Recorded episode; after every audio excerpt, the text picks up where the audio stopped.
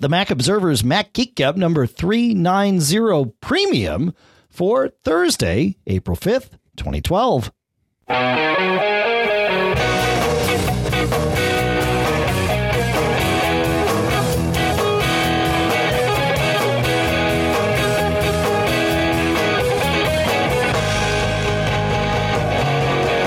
Greetings, folks, and welcome to the Mac Observer's Mac Geek Gab Premium, the show where you send in your questions, premium questions. You send in your tips, premium tips. We try to provide some premium tips of our own. We certainly provide premium answers to you, our premium listeners. And here in the premium suburb of Durham, New Hampshire, I'm Dave Hamilton. I'm just in the run of the mill suburb here. I don't think so. Fairfield, Connecticut. I think Fairfield, Connecticut might qualify as being far more premium than uh, than Durham, New Hampshire here. No cheap coach class regular tips and questions going on here today. That's That's right. Ah, That's right. come Every on. seat here is right. first class. right. You're not in steerage today, folks. That's right. So that's Pilot John Pete. F- Oh, John go, sorry. I think you had, Fairfield, Connecticut. had you already introduced yourself I don't no, think you John? did. I think I just Oh. stepped on him. Oh, okay. Oh, I stepped on him first, certainly. But I'll take the blame on that one. Sorry, John. Go ahead and introduce yourself one last time. Well, You want me to yet last again time. introduce myself as John F. Braun from the, the humble hamlet of Fairfield, Connecticut? No, no, no. It's to introduce yourself as the esteemed Mr. John F. Braun from the premium suburb of Fairfield, Connecticut. I Connecticut. forgot my boots. And last but not least, It is Pilot Pete and another part of the premium town of Durham. Uh, we make fun, but uh, but we do certainly appreciate your support and uh, and your subscription here, and it really it, it is it is what allows us to have the fun that we do, and and uh, we we look forward to doing this every time that we do it. So uh, let's start off with uh, with a tip in a recent previ- pre previum. You know, I'd said it enough, you'd think I'd get it right. It's easy for you to say. No, apparently not. uh, yeah, first day with the new lips. Uh, Kevin writes, uh, I was listening to a previous show where you were talking about watching and remounting Apple File Protocol AFP volumes. Uh, he says an application we used to use was called Mount Watcher from plumamazing.com. And uh, and sure enough, there it is. It's uh, it's 18 bucks and uh, it's an application that just sits there and it uh, organizes, automates, and monitors the mounting of Windows, SMB, and Apple AFP volumes, shares, and disks. So it will make sure that things automatically mount when they should be mounting. So you can go check that out. Thanks, Kevin. That's good stuff. Uh, any thoughts on that, John? Before we move on to Bjorn here. No. Good. Awesome. Look at this. It's moving at premium speed. bar- barrel ahead, brother. Set the gear shift to premium, baby. Uh, But I like this next one because it, it it gets geeky. I think. so uh, we talked about on, on a previous show. Uh, we talked about Flip for Mac and on, on on show three eighty seven. We talked about Flip for Mac and uh, QuickTime plugins and and uh, and John, you brought up Perian uh, as well, or I brought up Perian. Or and you brought up components. Flip, Flip for Mac, QuickTime components. Thank you. That's right. And uh, and so as we always do, we alert folks when we've discussed their products on the show. And uh, and one of the benefits of that is if there's any additional information or if we got something wrong, uh, they have you know an opportunity to hear what we said. And so uh, so we heard from Bjorn Adamski over at uh, at Flip for Mac. In fact, he he's the product manager for Flip for Mac. Uh, so he says uh, for Flip for Mac WMV, I can assure you that we have very high quality standards. As uh, WMV is the official Windows media solution on the Mac and is supported and hosted by Microsoft, which of course is true. Uh, he says, uh, since Flip for Mac WMV is the only QuickTime component that handles Windows media files, there is little chance that it would conflict with others. He says, we only have noticed this once so far with an old 3IVX component, which gives you a black screen in 10.7. And he even gives us a link uh, on the Telestream site there, which of course is the people that make that, uh, Flip for Mac, uh, uh, how to fix it. But he says, This leads me to my last comment, which is not related to Flip for Mac, but I am quite an advanced power user too and thought I would share. Absolutely. Uh, you don't need to have DIVX and 3IVX components installed if you have Perian. Parian handles all the MPEG-4 variations that QuickTime does not support, so this is all you need. And here's where it gets geeky and important. It's important to know that QuickTime loads components in alphabetic order. This means that if you have 3IVX, it would get called before DIVX, and DIVX would get called before Perian. Uh, all if all of them claim support for MPEG-4 files, including DIVX within AVI, then Perian would get ignored because the other two would get called first. So this is actually really interesting. It, you know, you could you could go out of your way and and do what you're supposed to do and install Perian because that's the one that keep that stays up to date and all of that good stuff. If you have 3IVX or DIVX, because those claim support for MPEG-4, Perian is completely ignored. So, man, that's that's hugely valuable information. Um, makes perfect sense once you know it. So, good stuff for uh, for anybody that's having problems, but uh, certainly good for all of us to check and, and great for uh, those of us in the Yeah. troubleshooting field. And and to review, you want to look in either your root library QuickTime directory or your user library QuickTime directory, and that's where you're going to see these dot component files. So really the only things that should so yeah, for example, on this machine I have a DIVX5 component. So that's going to get loaded ahead of time before Perian. Uh that's very interesting. Yep. Yep. hmm And I actually had a, little note here. I think it was just to me, but uh, from our, our good friend Allison at the NosillaCast podcast, who expressed shock and awe that I had components in my one of my QuickTime directories that dated back to 2005, and she's like, "You got a nuke and pave, John," and I'm like, "You know, I just don't roll that way." But she made an excellent point, and uh, yeah, if, if you see any old crusty things in either of those directories, maybe, maybe you want to clean them out and, and install some newer stuff. Yeah. Yeah, that's uh that's probably yeah, I, like I said on the last show, I still haven't done it here, mind you, but uh, but I definitely need to clean this machine out. I've got stuff going back to 2002 in here, John. I've got quite a few from 2002 and one from 03. Yeah, this is. I'm not going to mess which, with it. now, which machine? Now, this is obviously a machine you did not nuke and pave. No, so this machine. This So is you the- migrated. So, so you've upgraded over the years with with uh, subsequent uh, newer versions of OS 10 this machine, right? I'm trying to think of the installation path that I am running now. This is a um an, uh, an aluminum iMac, but not new. It's um it's a Core Two Duo, so probably from 07, two gigahertz Core Two Duo. Um, I think it's 07 or 08. So um, and the the path that this installation has taken. And it's it's because I didn't want to rebuild the machine on which we podcast. So this started life on the dual G4 uh, that I still have, um, but I don't use. And uh, it started life on the dual G4, which is what we used to podcast on when we first started doing the tests of this in Connecticut, John. And I think I started that machine with like 10.1 or 10.2 or something. And then it migrated to a, a PowerPC based iMac.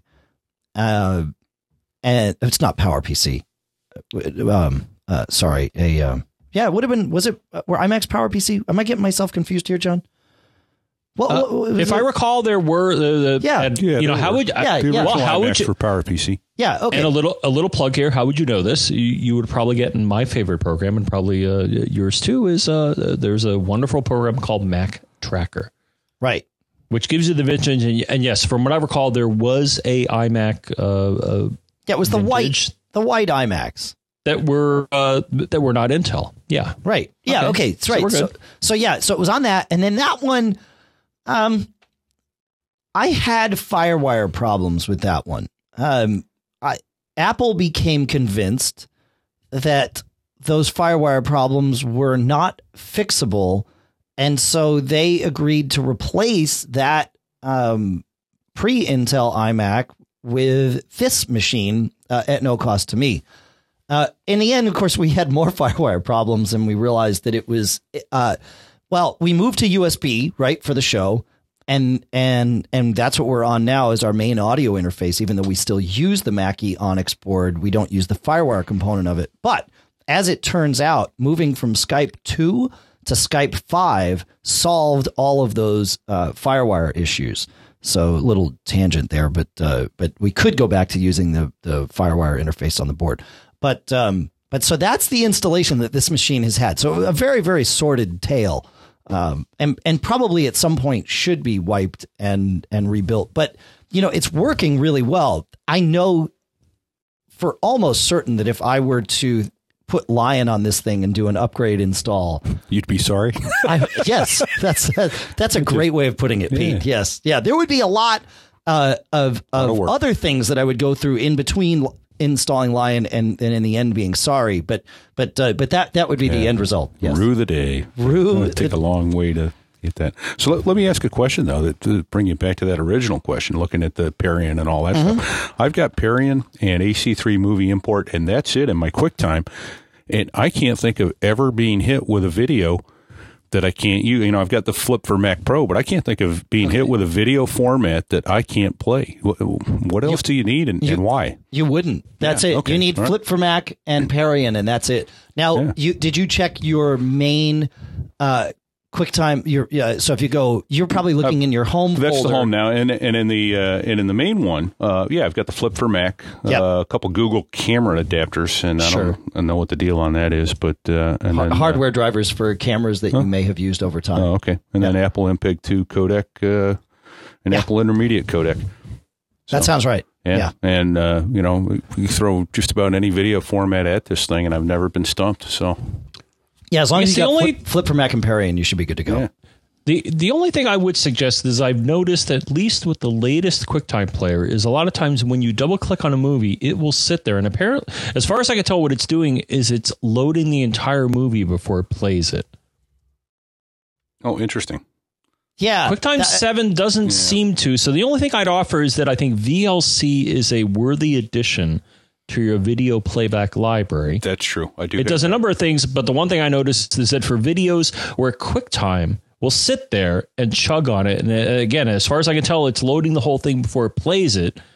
Uh, VLC will let you play something immediately, and and and I think VLC handles some formats that the other codecs may not, or maybe it's just a it's a different player, and if you have problems with QuickTime Player with some videos. Like actually, I've noticed as of late, and I can't figure out what's going on. Is I've I have certain videos where I'll load them and I'll load them full screen. If I play them in a window, they play back fine. But if I load them full screen, I'll get this funky kind of it, it, it flashes. It's like uh, I don't think the video is damaged. I don't know. Again, I, I may have to clean up my uh, QuickTime codec directory because all of a sudden I've noticed as of late, if I open up the QuickTime 10 player and play a video full screen, not in a sub window, but full screen, it'll flash. I don't know what's going on. I'm, Huh. I'm still debugging this. Uh, it doesn't happen under VLC. It doesn't happen under QuickTime 7, which I still have on both my machines. So I'm I still trying I to figure it out. QuickTime Seven, but I guess I don't. I had QuickTime Seven Pro or QuickTime Pro Seven, and I'm down to just QuickTime Player now. So good video tangent. Yeah, yeah, very good. Yeah, VLC VLC has its own codecs uh, built in, right? So it, it does its own thing. It does not rely on Perian or or anything like that, as far as I as far as I know. Mhm. Cool. Uh, all right. Uh, you know, uh, yeah, yesterday, day before, yes, it doesn't matter. Sometime this week, uh, Dropbox announced that they were doubling the credit for all the referrals that uh, would that, that you've that you've earned. So previously, if if for example, um, John referred me to Dropbox, as soon as I signed up and activated my account, John would get a 250 megabyte increase to his uh, Dropbox storage. Well, now uh, that goes to 500 and it goes retroactively. So uh, what was 250 is now 500 and I think John you've maxed out your referrals and you've got you've got like 18.2 is that right? I, I, yeah, I think I saw it. I think it was on on the second of the this month. All of a sudden, I got an alert, which you can go to Dropbox and say, "Hey, what's happened to my account lately?" And all of a sudden, it said, "Oh, by the way, you have now have 18.2 gigabytes." Where I think before, I think I had 10 point something. Yeah. So Thank you, Dropbox. And I think it's it's to uh, well, it's to keep up with the Joneses or the SugarSyncs, right? That's probably right. Yeah, that's right. Because SugarSync does they do give you 500. Um, for those of you that want more storage space, uh, Google. Uh, sorry, Google. Why am I saying Google?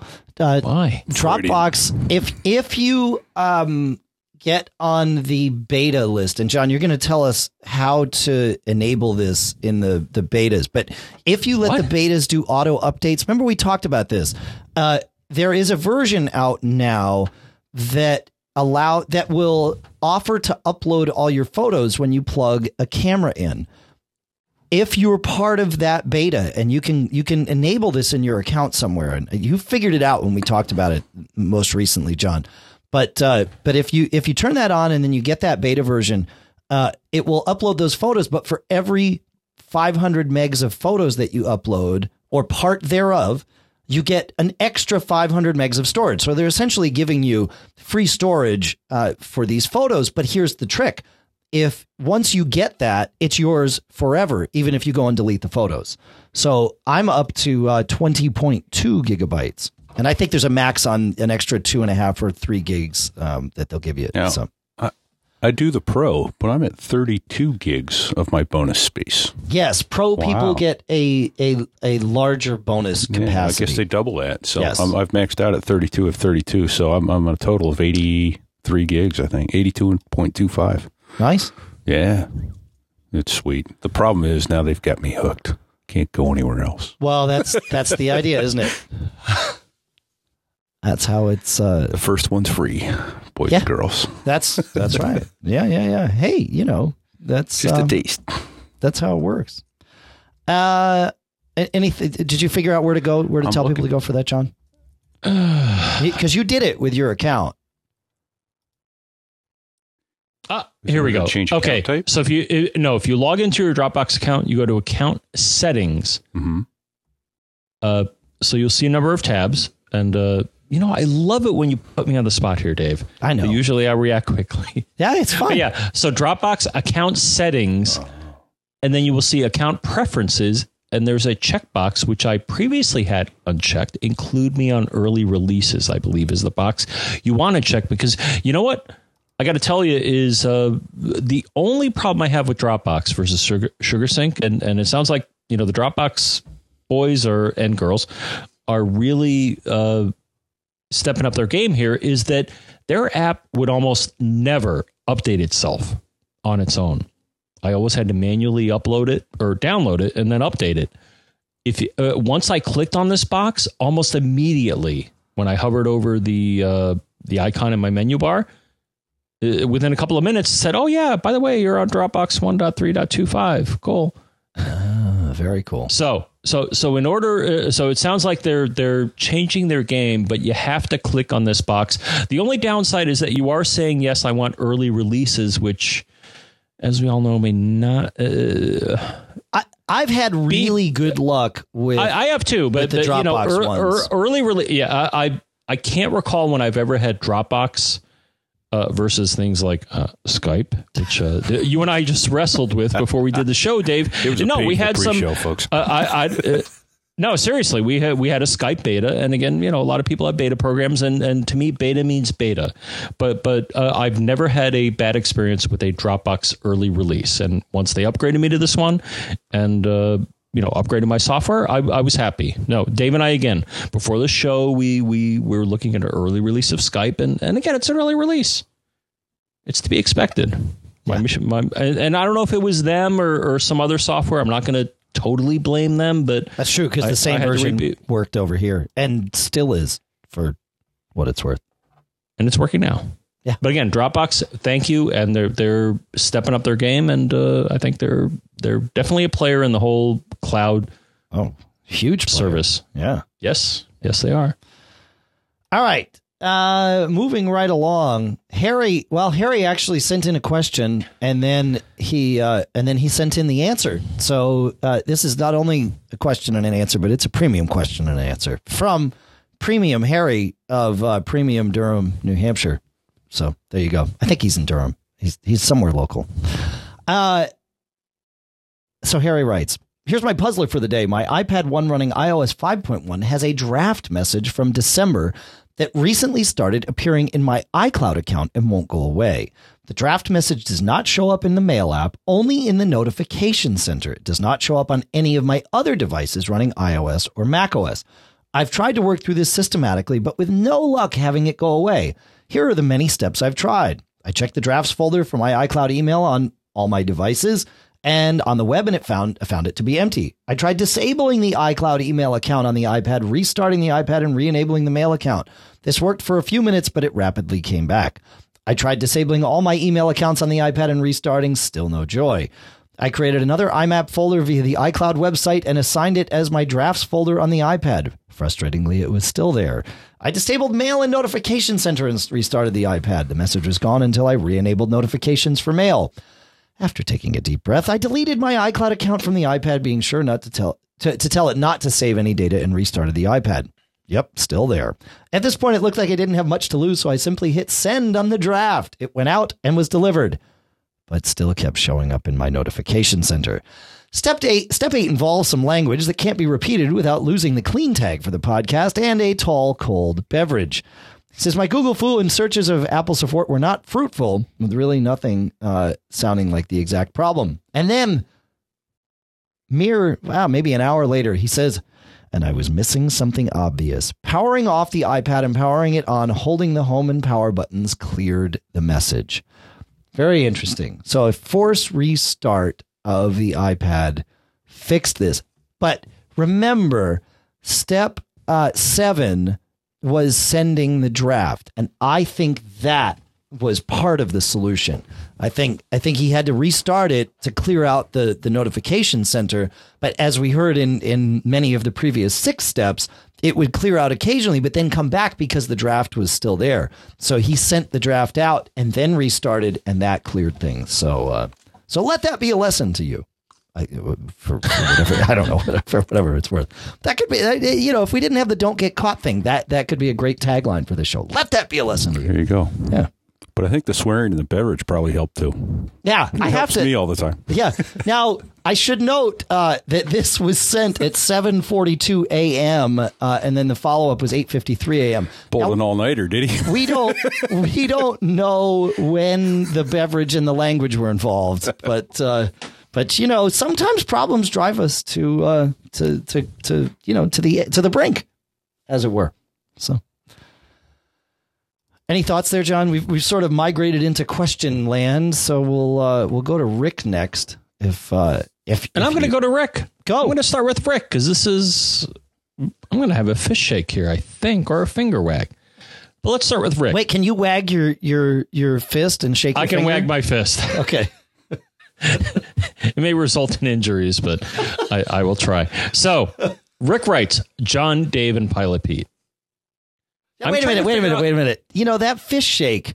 Do you remember where that fish shake came from? Where we we I mean obviously the, we did not invent the fish shake. I, I don't mean to say that, but do you remember when the fish shake started for you and I collectively as a thing that we did together? Do you remember this day? I, I just it just came to All, mind. all I got to say is my inspiration. I believe it was the Colbert Report. He's done that. Well, he's done that on his show, and at Yes. least uh, I, I watch him on occasion. And to me, I believe he uses. So that was my inspiration for those uh, terms. Okay, so and actually for you and I, it goes far, f- way further back than that. We went to the very last Apple Fest show that we went to, uh, and we went to many of them in Boston. that were held at the Hynes Convention Center, and they were big deals, right? Well, the the very last one was this lame thing somewhere in New Jersey. Uh, do you remember we drove down? It was you, me, Well, it wasn't an Apple Fest. It was a a, a, a faux Right. or, or, or mock. it was It didn't have the branding that the other ones did. No, it did not. No, that's right. But it was somehow they got our attention in in uh, at being you know Apple II geeks, and so we went. It was you, me, uh, my brother uh, Matt that went with us, and there were, I think there was one Brian? other person. It might have been Brian. Brian Eck. That's right. Yeah, that's right. Yep. So um, and and we were we got there, but there was like when we got to this town in New Jersey, wherever it was there was another computer festival happening too. right? Computer Fest, or it was uh, Yeah. something Fest, and we're like, is Yeah. this it, or is it the Right. other one, or I, I don't know. And so we we shook our we went to that one first and realized this is not us. And we got out and you know went got back in the car and drove you know two blocks down the street to the next whatever thing that had this other festival that we intended to go to. And we went to that and then as we drove past the the computer fest on our way home, we all rolled down our windows and shook our fists in anger at the uh, at the computer fest for for having bamboozled us. and I, I I have vivid memories. And then of course anything that you know the drive home from New Jersey was several hours. And so anything that that you know could possibly have upset any one of us in any minor way that resulted in all four of us rolling down our windows and, and shaking our fists in anger. So so that's what I always think of when uh, when we shake our fists here. So that's uh, Excellent, yeah excellent. yeah Okay, thank you. sure. So hey back to Rick. Rick writes, John, Dave, and Pilot Pete. I'm trying to figure out the best way to set up my address book for families. Currently, I have one entry for a husband and wife because they share the same address and wired phone number. However, it is becoming hard to do this. How do you handle multiple birthdays, cell phones, office phones, email addresses, etc.? Then adding children makes things worse. I know there is a way to relate address book entries, but I don't know how to set it up or if it is the best way. I already have so many address book records that it takes a while to find the one I need. I'm hesitant to double the quantities. Any suggestions or references we appreciate it. And Rick, I'm going to tell you the uh, first off, Dave. You know, I got to say my reflection here. So, because in the interest of the listeners here, I maintain both a snow leopard and and a lion machine. No, seriously, yeah and that I'm, I'm I'm reluctant to upgrade my mini, which is my podcasting machine, to Lion because I still see things that I think they did better. And you know what? I got to say, Dave, honestly, address book in Snow Leopard is better than Yeah, address book in Lion. They the three screwed the three column view is nice. I agree. Yes, and, and that that's what I'm going to say here is that they screwed something up big time when they changed the layout. It's pretty, it has textures, it's kind of you know looks nice. It, it, but, uh, it's the but result of functional- it's the result of iOSification. Yeah. Yes, is they're trying to make it more like the, the the implementation of the address book or contact list on the iDevice, and in my humble opinion, they screwed it up. It it's worse. I much prefer, as you pointed out, the three column view on Snow Leopard, where you have a group list, a name list, and then the card itself. That being said, the best I could offer him, so Apple does offer for Lion a cute, a nice, uh, well, I don't think it's cute, but no, an article, Mac 101 address book. And this is a tutorial on how to use the address book and how to get the most out of it. And the only thing I could offer Rick out of this is that there are two features that may make your life easier, especially since it sounds like what he wants to do is group entities uh, or families uh, uh, based on a certain level of criteria. And there are two ways to do this in address book. So one is if you're in the address book view and you highlight a number, uh, so all of this is in the file menu. So the one thing you could do is that if you see a number of entries and you can somehow highlight them, and you know this is an old tip, but we'll mention it again, is if you hold down Shift and you click on multiple entries, it will let you uh, either Shift or Option, depending on what you're doing. I'm sorry, I think Shift uh, will let you do a range, Option will let you do a disjoint selection. But if you do select a number of entries and then you go to File, there will be a selection saying New Group from Selection. Okay. So that's what you can do. So one thing is you can create a static group. And then that will appear, uh, depending on your view in address book, you will see the list of groups that you have defined. That's one way to list Yeah. people or group people. Yeah. The other thing, and this is a bit more advanced, but I think this this may be leaning itself uh, again how you want to. So it sounds like what Rick wants to do is to group people by some criteria. Now, if you're if you want to group people by family, and you know, again, I got to think about this. I mean, I would think in most cases, family, most of them would have a common name. Perhaps not, though. You know, again, if you have people with dash names and stuff Oh, like yeah. that. But the, but uh, so so a smart uh, so a new group from, selection lets you create a group, and then moving forward, you can certainly drag people from the list into the group to add them. But there's also something called a smart group. And I think that may be what he's looking for. So a smart group is dynamic in that it constantly looks at your entries. And the thing is, a smart group, you can say, okay, if somebody has this condition or this condition or this condition, and I'm not going to go into it because it could be anything. It could be an area code. It could be a state. It could be a city. It could be a last name, a first name. Uh, uh, I don't know. But I think a smart group, it, it, the thing is, you got to scratch your head and think about what criteria would group the people that I want in a group into this smart group. But I think the, the smart group is probably the best way that he's going to get to make sense of, uh, you know, all the entries in his address book. Yeah. So um, I have a couple of thoughts on this, and then I stumbled onto Go. something very, very cool that solved a long-standing problem of mine. Um, but first, w- with regards to your smart groups, yeah, it, it would get tough to relate things. People, you know, like our family. I mean, my sister is married, and so uh, she took her husband's last name, and and so you know, you can't just do it by last name, but you can do a smart group by the notes field.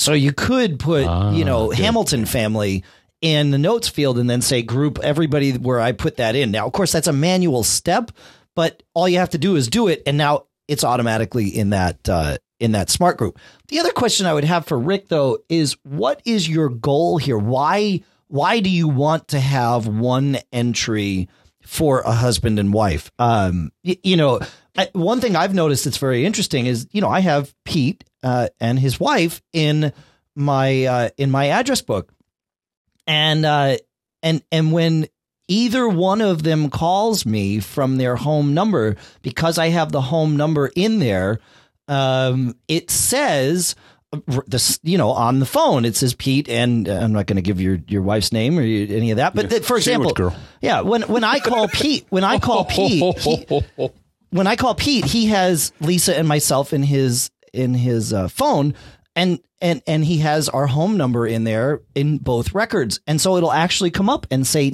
Dave or Lisa Hamilton uh, on the phone, and that's that's the phone itself relating the two records together on the fly as it's you know interpreting the caller ID. So so there's I, I bring that up only because Rick may not be aware that that his iDevice is going to do it. I don't know if that's the reason he wants to keep the records together, but um, but but there's there's a lot of good reasons to have a separate record per person, like you said, birthdays and and all this other stuff, email addresses, um, and and that.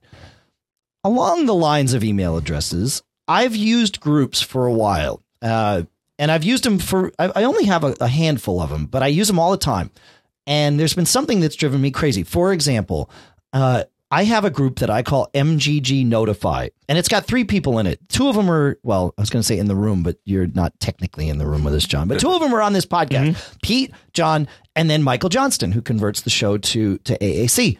And and I can type MGG notify and it puts all three of you guys in my um, address, you know, in the to field in an email.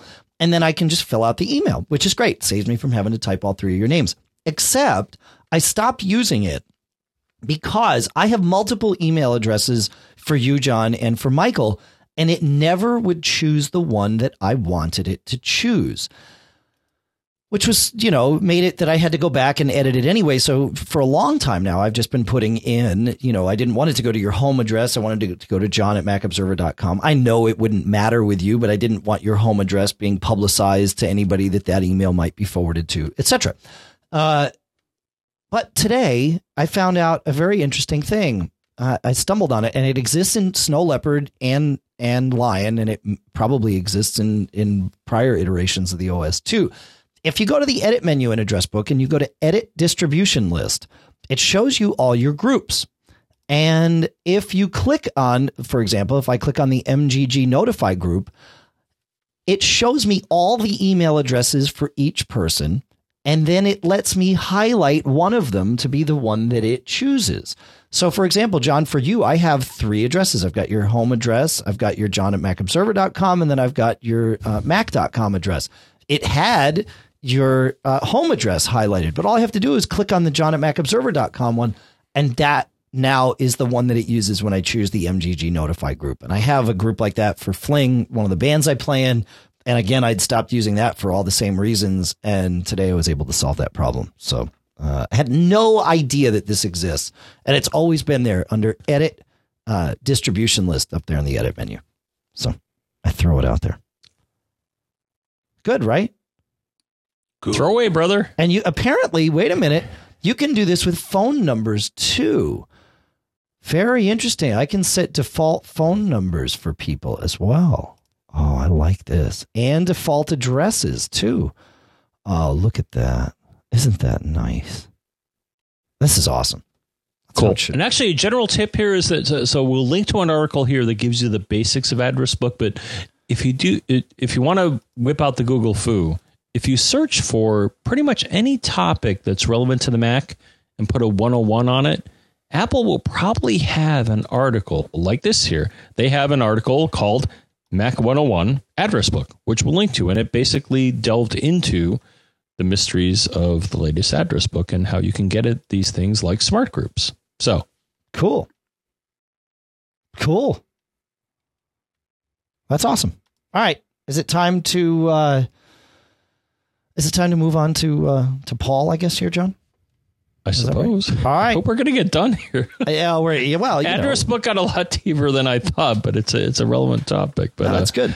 yeah, Paul has a, a, a good question or concern. He does. Uh, All right. Uh, Paul writes, and I'm going to read this email the way Paul wrote it, and then we're going to talk about uh, terminology because I think uh, terminology has led Paul astray. Perhaps. Uh, Paul writes, I wonder if you might be able to lend your expertise to a problem that's been perplexing me for a little while now. It's to do with getting, over time, repeated bad block errors reported in disk utility that I then need to fix with Drive Genius 3. Drive Genius usually does the trick, but it's happened four times now over the space of six months. I thought the first time it was a result of a bad drive. I have a Momentus XT 500 gigabytes, so I swapped it out for a new one, 750. Uh, but I just now had my first bad block error with the 750 gig drive about three weeks after I put it in. Apple also replaced the eSATA cable when I was using the older drive because they thought that might not be conveying data correctly.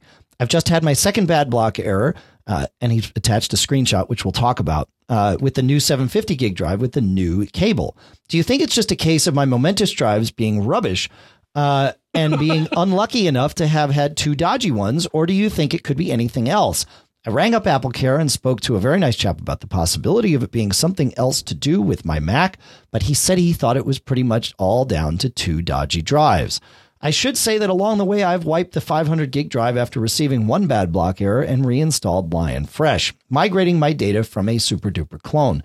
When it went bad again, I fixed the disk corruption with Drive Genius and put in the new 750 gig drive, again with a fresh install of the OS and migrating my data. I first suspected more disk corruption this afternoon when SuperDuper failed to clone my drive. Uh, and sure enough, Disk Utility showed another incidence of disk corruption that it couldn't fix, but Drive Genius did. I've used Onyx with both drives mentioned above to also clean up anything that might be wrong with caches, fonts, etc. etc. Uh, this has gotten so bad that I've turned off File Vault 2 and not re-enabled it, as each time I get the disk corruption, I have to unencrypt the drive to fix it. I'd be grateful for any pearls of wisdom you could toss my way. Okay. Uh, normally we don't talk about screenshots because they're uh, they're tough to see, but what he when he he he said that he has bad blocks. However, uh, when he runs Disk First Aid, it's important to note that Disk First Aid does not find bad blocks on your hard drive.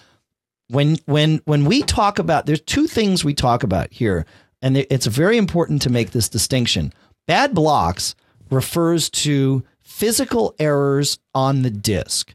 Uh, the hard drive is segmented into uh, a lot of different parts that each one is called a block.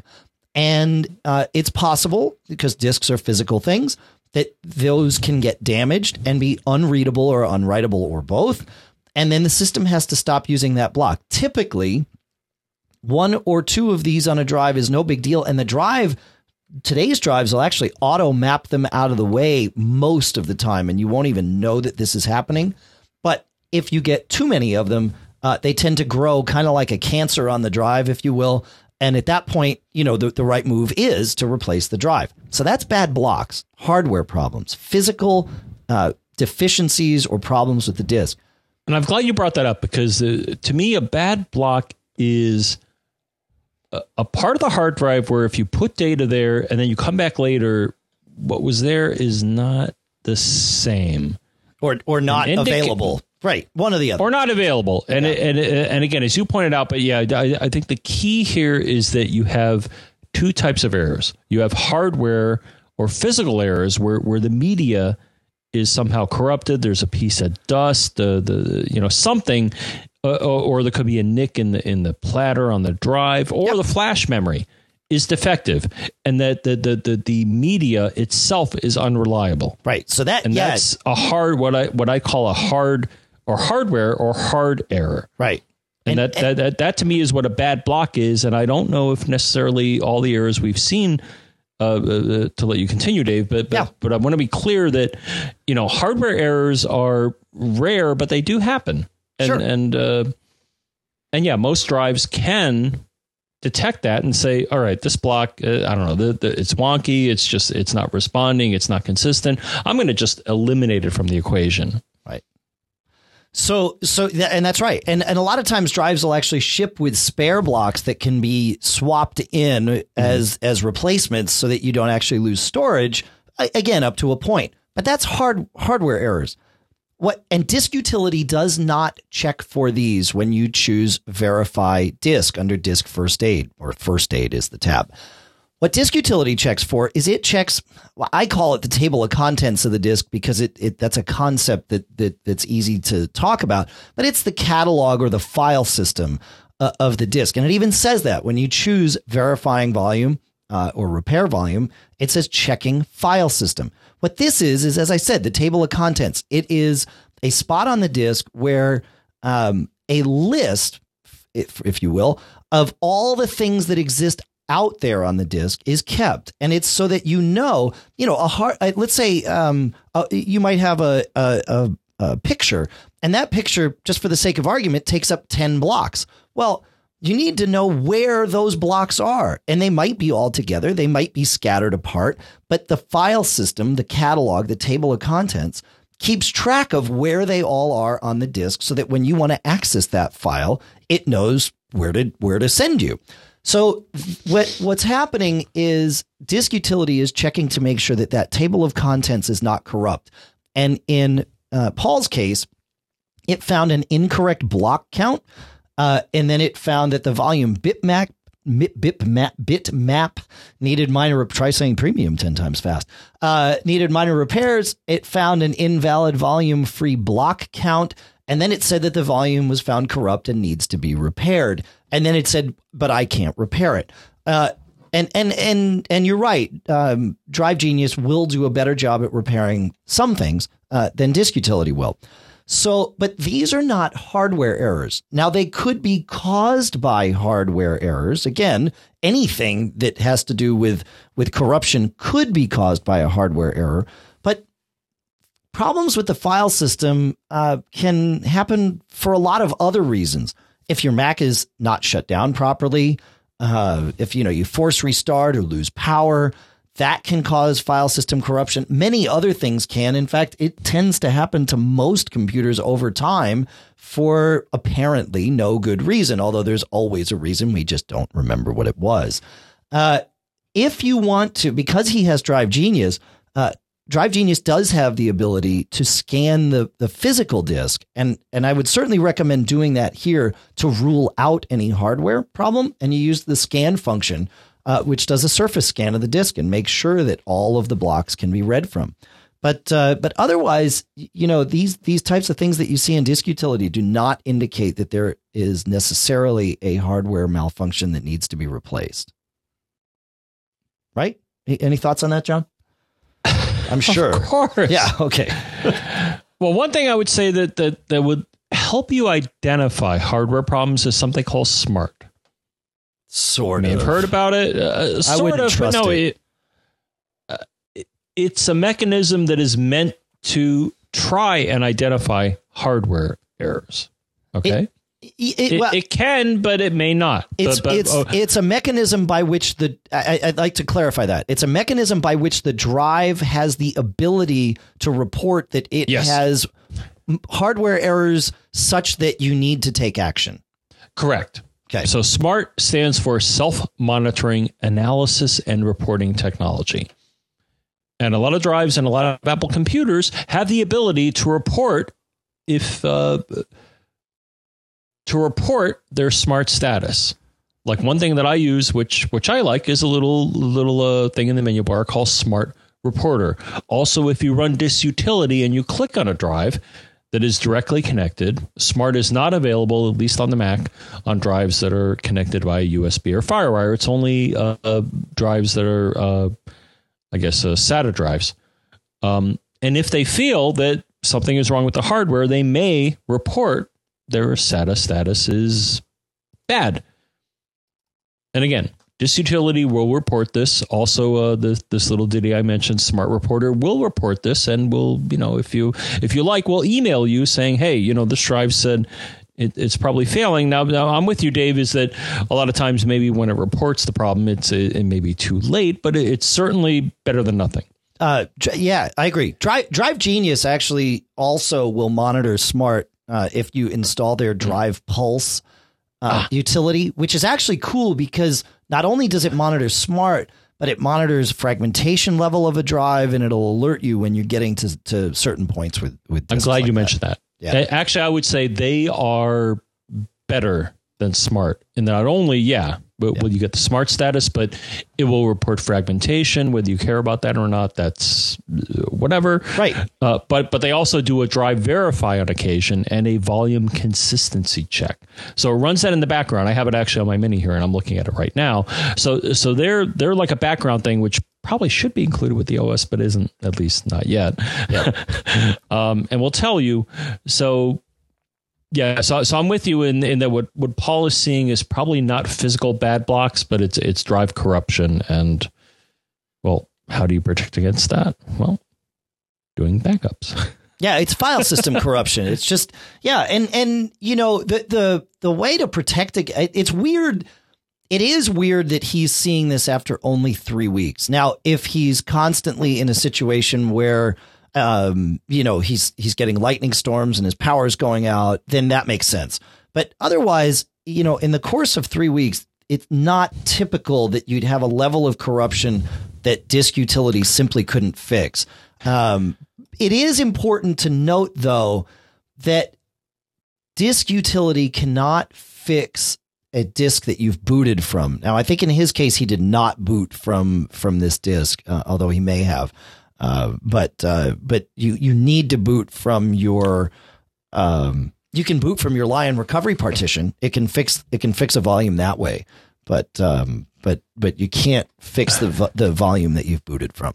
Just so. And also, I don't know if I'd blame the Momentus. Uh, some people have No. mixed feelings in that it's a hybrid drive. It has a large, so it's it's kind of an SSD. Oh, it has a large cache, but it's a still a physical drive. So it's probably more susceptible to these types of problems if you it, it, it in in that if I have a regular hard drive on my machine or or a regular Right. SSD and I have a power outage, that's going to um, it, cause some minor corruption potentially.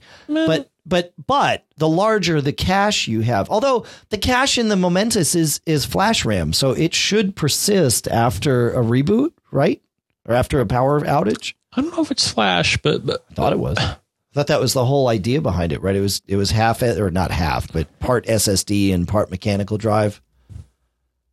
all I know is that there, there have been uh, minor issues with the firmware and the Momentus drives that, that that I've heard from some of my Mac friends, and you know, if anything, make sure that your uh, Momentus XT has the latest Seagate uh, uh, Seagate, right? Firmware. Yeah, yeah, it's Seagate. Yep. Yep. But no, I don't think drive itself is is necessarily. Uh, no, actually, you bring up a good point, Dave. Because the thing is, a cache is a, a, a piece of memory. I don't know if it's flash. I think it may be static. So, yeah, I mean, if you if you're if you lose juice, you may be in trouble with that drive. Yeah. I don't know. Yeah. I can't speak to it. I'm actually uh, looking to. Uh, actually, I think my next drive, uh, beyond a huge uh, uh, mechanical drive, maybe one of the Momentus dr- drives. Because Cool. uh, what is next? Uh, let's go to. Uh, y- y- you want to do? You want to do? Let's do Ronald. That's a good one. Okay. You want to read it? Are you ready? Which means I have to bring it up, which I got it. All right, go. I think I do. Wait. Uh, hold on, hold on. Okay, here we go. Oh, okay. Good lead in J and D, which not not to be confused with JD, but You know, I you know I skip those when I read the things. I, I don't. I, I I just noticed it because I I I just get a kick out of I know. I, I'm going to start reading them. I, I didn't even think about it, but as I got like right into the second line of, of Paul's thing, I realized, wow, I just skipped the intro, and and and John likes. To But Ron of it, writes, so I will. So yeah, to J and D, which is of course John and Dave. Sorry to bother you again, which of course you're not bothering us What we do? so soon. But again, my aging Mac Pro 1, comma 1. Oh my goodness. 2.66 dual core Xeon 5100 has memory problems. Actually, so do I, but that's another story. Lately, the Finder and other programs chew up a large chunk of memory so that only a sliver of free memory is left out of my 8 gigs. This occurs even after programs that are open but idle. Heck, the Finder is using 150 megabytes when only my more recent MacBook Pro only uses about 50 megabytes. I recently threw in the towel and reinstalled Lion from scratch and reinstalled the programs I really needed, hopefully unloading lots of crap, but nothing has changed. EarthDesk, is a really cool desktop map of the globe which updates in real time, uses significant RAM, but then their website claims it is usable by other programs if needed. SugarSync recently threw out an update that fixed the problem on my MacBook Pro, but not the Mac, but not the uh, Mac Pro. I do not have this issue on my more recent Thunderbolt MacBook Pro. Is there any hope for my aged companion? And here we go. So Go. he sent us, uh, and, and and this is my take on this, and you may have a different take here, but I basically res- re- replied to him. From what I can see, you have a good amount of memory in the inactive state, and this is what we saw. So in a screen snapshot, so again, this machine, which is a older machine that has the Xeon 5100, I believe, has eight gigs of RAM, and it showed about. Uh, and how do you how do you see these values you may ask? And i'm going to tell you. You go to the activity monitor and if you go to the activity monitor and you click on the system memory tab you will see a number of categories of ram. And they'll be free wired active inactive and used. And what i noticed in his screen snapshot which oddly enough i can't see in here dave i thought you would send this to me but that's okay I you can blame me Hey, hey, hey! You put that. You made this PDF, man, not me. This is all 100 percent you. I've never seen Ron's screen snapshot, but I can find that's it. That's okay Okay. That's okay. But no, anyways, from what I recall from my my my uh, memory here is that his snapshot showed about a gigabyte in the inactive state. Huh. Now it showed a few other things, but the thing is, just because it showed that led me to believe that this is uh, not an immediate problem. All right. So what I suggested to him is, from what I can see, he, he has a good amount of memory in the inactive state. While this should eventually be released, and and the the, the thing is, let's talk about what inactive means, Dave. That inactive is memory that's been recently used by an application, and I think it's sitting there waiting to perhaps be used in the near future. Yeah, I think of it like a um a cache. It, it's Yes, data. It's exactly. data that the system doesn't need, but it has already bothered to load into memory. So it's going to simply keep it there until you need that RAM for something else. Because on the off chance, or perhaps the on chance, that you need what's sitting in that inactive or that cache, well, it's right there. It's just memory that that the apps, um, for to simplify it, uh, has marked as free, and and we don't really need this, but go ahead and keep it around because we might, and it'll save time. We don't need to reload it from the disk. So, um, I don't. I mean, that's how Unix is supposed to work. The the in the screenshots that he sent, he has uh, eight gigs of RAM total, and there's about 200 megs free, and then there was uh, three point almost four gigs in inactive. To me, that's a system that's running really really well.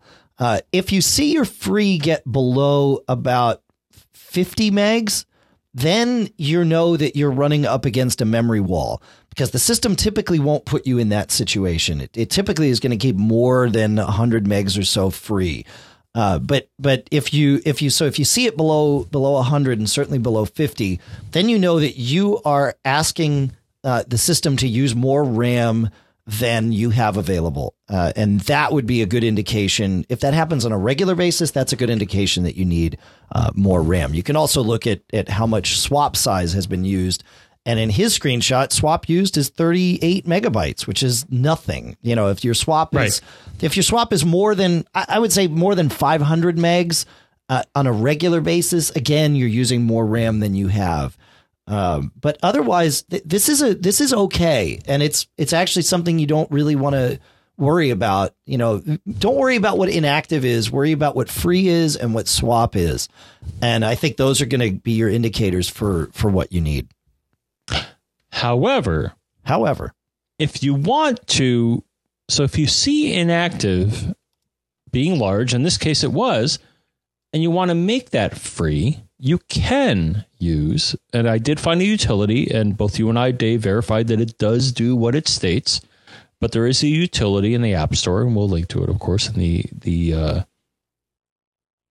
lovingly crafted show notes called Free Memory. And from what I can tell, I'm not sure what mojo they're using, but they basically will force inactive memory to become free. Hmm. Now I'm trying to think about, you know, I mean, do you do you necessarily want to second guess the operating system as far as this is concerned? But the, the other observation I had as far as his memory stats is that his page outs were really not that large if you look at the activity monitor screen and, and look at the, the, the memory tab, you're going to see page outs. Page outs is the thing you want to worry about because when you see page outs, what that means is memory is being written from RAM to disk. And because disk performance is orders of magnitude lower than memory, you will see your system becoming a slug.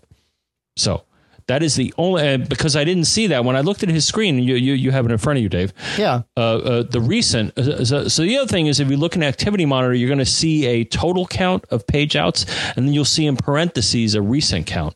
And if the recent count is zero, which is uh, from what I recall in his screenshot, it was zero. You're, you're not suffering from any performance degradation due to page outs or the system writing out swap files. Plus, his swap file was was puny. So Well, that, and that that's the um, I I would be. Well, I'm I'm either hesitant or curious or both. Uh, how to read? I don't. I wouldn't know what kind of a number of page outs would be uh, considered bad. Uh, you know, on on my machine here, I've got 370 megs of page outs, but swap used is only 70 megabytes. So I, I'm I'm not sure I think that's probably a better indication of yeah, looking you're at. swap used. Yeah. Yeah, because because I mean you you know I mean if your machine's been running for weeks, page outs could be a fairly large number, even Sure. if it's only little bits over time, right? Y- you know what I mean? So so I think I think swap used is probably a better better place to place to look, just because it's you're not Right. getting some cumulative number that's that that's not really necessary. You'd have to you'd have to do a lot of math and a lot of figuring to to to figure out what's going on there. Yeah. Right. So I think to Ronald, uh, I I would say it, it's good that he's keeping a number on these, uh, an eye on these numbers. But I I from what I can see again from from what he showed us in the screenshots, I don't think he's doing too bad. Yeah, I think I think you're fine. And I think he wrote back and he said, "Yeah, I read free memory, and sure enough, it you know took my inactive and made it free." Yeah. Um, yeah, again, you you got to take this stuff in context. I mean, although the numbers may look bad, I mean, is your system being a pig? If it is, then yeah, Yeah. you may want to rethink. And, and I, I, I guess the thing we've we've always mentioned, and, and it sounds like he's doing is, you know, if you're not using an app, close it. It's going to be using memory. Right. Right. That's right. Yeah, yeah, that that is good policy. It's just especially if you don't reboot your Mac a lot. Uh, just quit apps when you realize you've got, you know, no windows open and and all of that. I know Lion's supposed to manage it better than it ever has, blah blah but whatever. Um, You just sound cynical, Dave. just quit the apps. Look, it's not that big of a deal. You just relaunch them later. It's, you know, come on. Uh, all right. Let's uh, let's see here. All right, we can do we can do Jeremy. That's that's a good one. That's a good one here. Uh, Jeremy writes, Dave, John, and Pilot Pete, alphabetical, so no one gets upset. Listening to episode 389 reminded me of an issue I have seen lately in Snow Leopard and the applications folder. When I try to put an application into the trash, I have to enter my admin password. I don't remember having to do this before. I don't use that many apps that didn't come with my machine, and I delete even less. So I don't know exactly where this started. I couldn't figure out why my apps needed an admin password to be removed. Then I looked at my applications folder, the one in my home directory. Surprise, it was empty. All my apps appear to be installing in the uh, main applications folder, which explains the password issue. Now, my question How do I direct installs on where to go? I looked in Finder, System Preferences, and the App Store, but I don't see an option as to where apps are installed. This seems like something that should be pretty easy, especially since OS 10 has multiple applications folders. Okay, let's uh, let's back up a little bit here. Number one, uh, no great surprise that your uh, applications folder in your home directory is empty. Nothing will install there by default. Uh, and there is, to answer one of your questions, there is no way to tell things to install there by default. If you're running an application installer or if you're dragging an application from a disk, you certainly can choose to put it in that applications folder.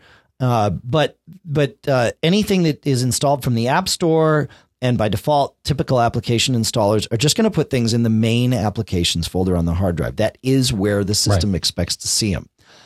Um, as far as the password thing, the way that works is you can delete things that you own, but if you do not own them, then you need to put your password in to delete it presuming that you're an admin uh, user. If you're not, then even putting your password in won't delete it because you don't have the rights to uh, to become an administrator. So it's is it possible that these apps were migrated over as part of a migration assistant install? Because that could have inherited the uh, a different user account ID that would then put you in in that uh, in that situation. All right, who's breathing into the mic? I'm hearing somebody breathe into the mic. I don't know who it is but I'm hearing it all the time. I think it's is it UP? All right. Anyway, um, the uh, the uh, so so I think that's. I run into that problem occasionally here on this machine because uh, Lisa and I both use it at different times. So sometimes when I go to remove an application, it asks me for my password because it's one that was updated. You know, when if she runs an app and it says I have an update, and she says, "Yeah, go ahead and update." Well, now she owns that app, and if I if I go to remove it, then it asked me for my password, and the same thing would happen to her. So, um, so that it's it's not all that odd, but there should there is a reason for it, and you you can probably look, you know, just do a get info on one of those apps and see who the owner is. That'll tell you, right? Finder, file, get info. Take a look at the bottom. Yep. Yep. Any thoughts? My only thought is the only time I've seen that is when I've been running as a non-standard account Oh yeah, that's you know, true. Or, a non-admin right. account. Right. I mean, if if you're a non-admin account and you try to whack applications or install them or or, or a lot of things, it'll say. Uh, Dude, you can't do this. I need a an administrator password. So I'm wondering if this account in question has been somehow either it is a standard account or a normal account, or it's somehow been been switched to that. I don't know. So, yeah, it, yeah, that's true. Non-admin accounts can't do anything to the applications folder. So, um, so that would be that would be one thing. But I don't I don't think that's what's going on here because if you have a non-admin account, it doesn't just ask you for your password. It asks mm-hmm. you for it asks you for a username too because right. you have to put in some some other username to do that. All right. Um, you know, uh, I think uh, I think that that almost wraps us up for uh, the day. But Pete, you had uh, you had something related to the address book discussion. I did. I want to go back to that because I was having the here. same distribution list problem you were having, and you when you passed that along about editing that, I went and looked, and uh, many of you will probably find what I found, which is edit distribution lists is grayed out. Oh my God, what to do? So I found uh, what you need to do is go into System Preferences, iCloud, and uncheck syncing for your for your contacts. Once you uncheck it, you can go back to ad, start address book up again. Quit address book first. Go back to address book. Then you can edit your distribution list. Close address book. Go back and recheck syncing. Don't and be sure to tell it, hey, don't delete my uh, contacts on this machine when you uncheck syncing. But uh, you cannot edit your distribution list when your iCloud syncing is turned on. So, Now that's odd because I'm I'm doing MobileMe syncing for those, and yeah, uh, iCloud and MobileMe are I'm finding are different in so many ways. wow, good find, Pete. So yeah, I thought I'd pass that along because uh, yeah, because most people are probably in the iCloud boat. Yep. Yeah. They're going to want to do that. And they're going to go, gee, why is that grayed out? What is it? What am I missing? Yeah. so hopefully that uh, solved the problem before it started for you. Yeah, awesome. Thanks, Pete. I'm glad you I'm glad you brought that up. That's good. Anything else, Mr. Braun, before we uh, before we wrap this one up? No way. No way. All right. Well, How can you reach us, Dave? And I'm going to tell you. You know what? Because you're kind of sitting there just playing the music. that's what I'm doing. How can you reach us? If you want to reach us, probably the first way is you could carefully craft an email. And if you're going to do that, you want to address it to premium at macgeekgab.com. Did you say premium at macgeekgab.com? You heard me right, brother. Premium at macgeekgab.com. And you can put text, screenshots, audio, uh, uh, whatever you can put in an email. The, the more the better, actually. But know, you, you want to make uh, sure that's a premium email, though. I mean, that it, I guess by definition, it's a premium email. You got nothing Is there a about. premium tag? Uh, uh, I I do not believe the standards yet support the Mac Geek Gab premium tag, but We're ahead. We're working on we're it. ahead of the curve on that one. That's right. But other than email, what else, Dave? Uh, you can call know, us man. at 206 666 Geek, which is, Four thirty three five. uh, it's actually 4335 Premium, is what that is. That, that's how that translates to the phone system. That's right. Yep.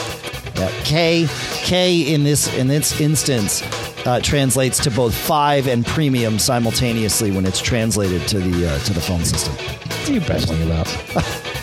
I have no idea. uh, let's see. You can uh, you can find us on Twitter. Uh, you can find the show at twitter.com slash macgeekgab. You can find John at John F. Braun, Pete at Pilot Pete, and myself at uh, Dave Hamilton. I don't know why I said myself. Me at Dave Hamilton. Myself would be Use. the wrong thing to use there. Use. It's like Use all. pretentious grammar, premium grammar, if you will.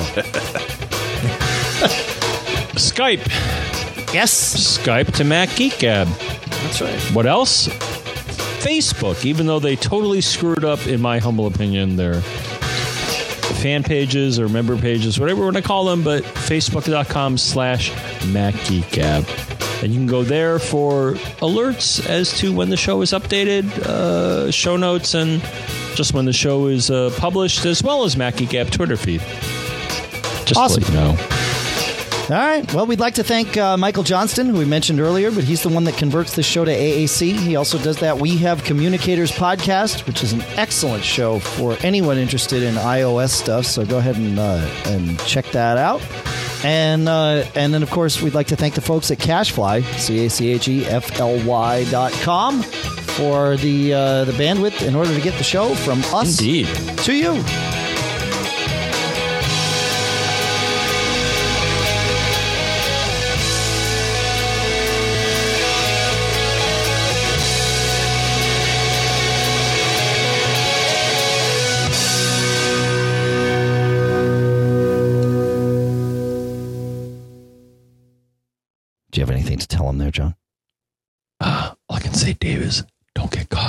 Let that be a lesson to you. A premium lesson.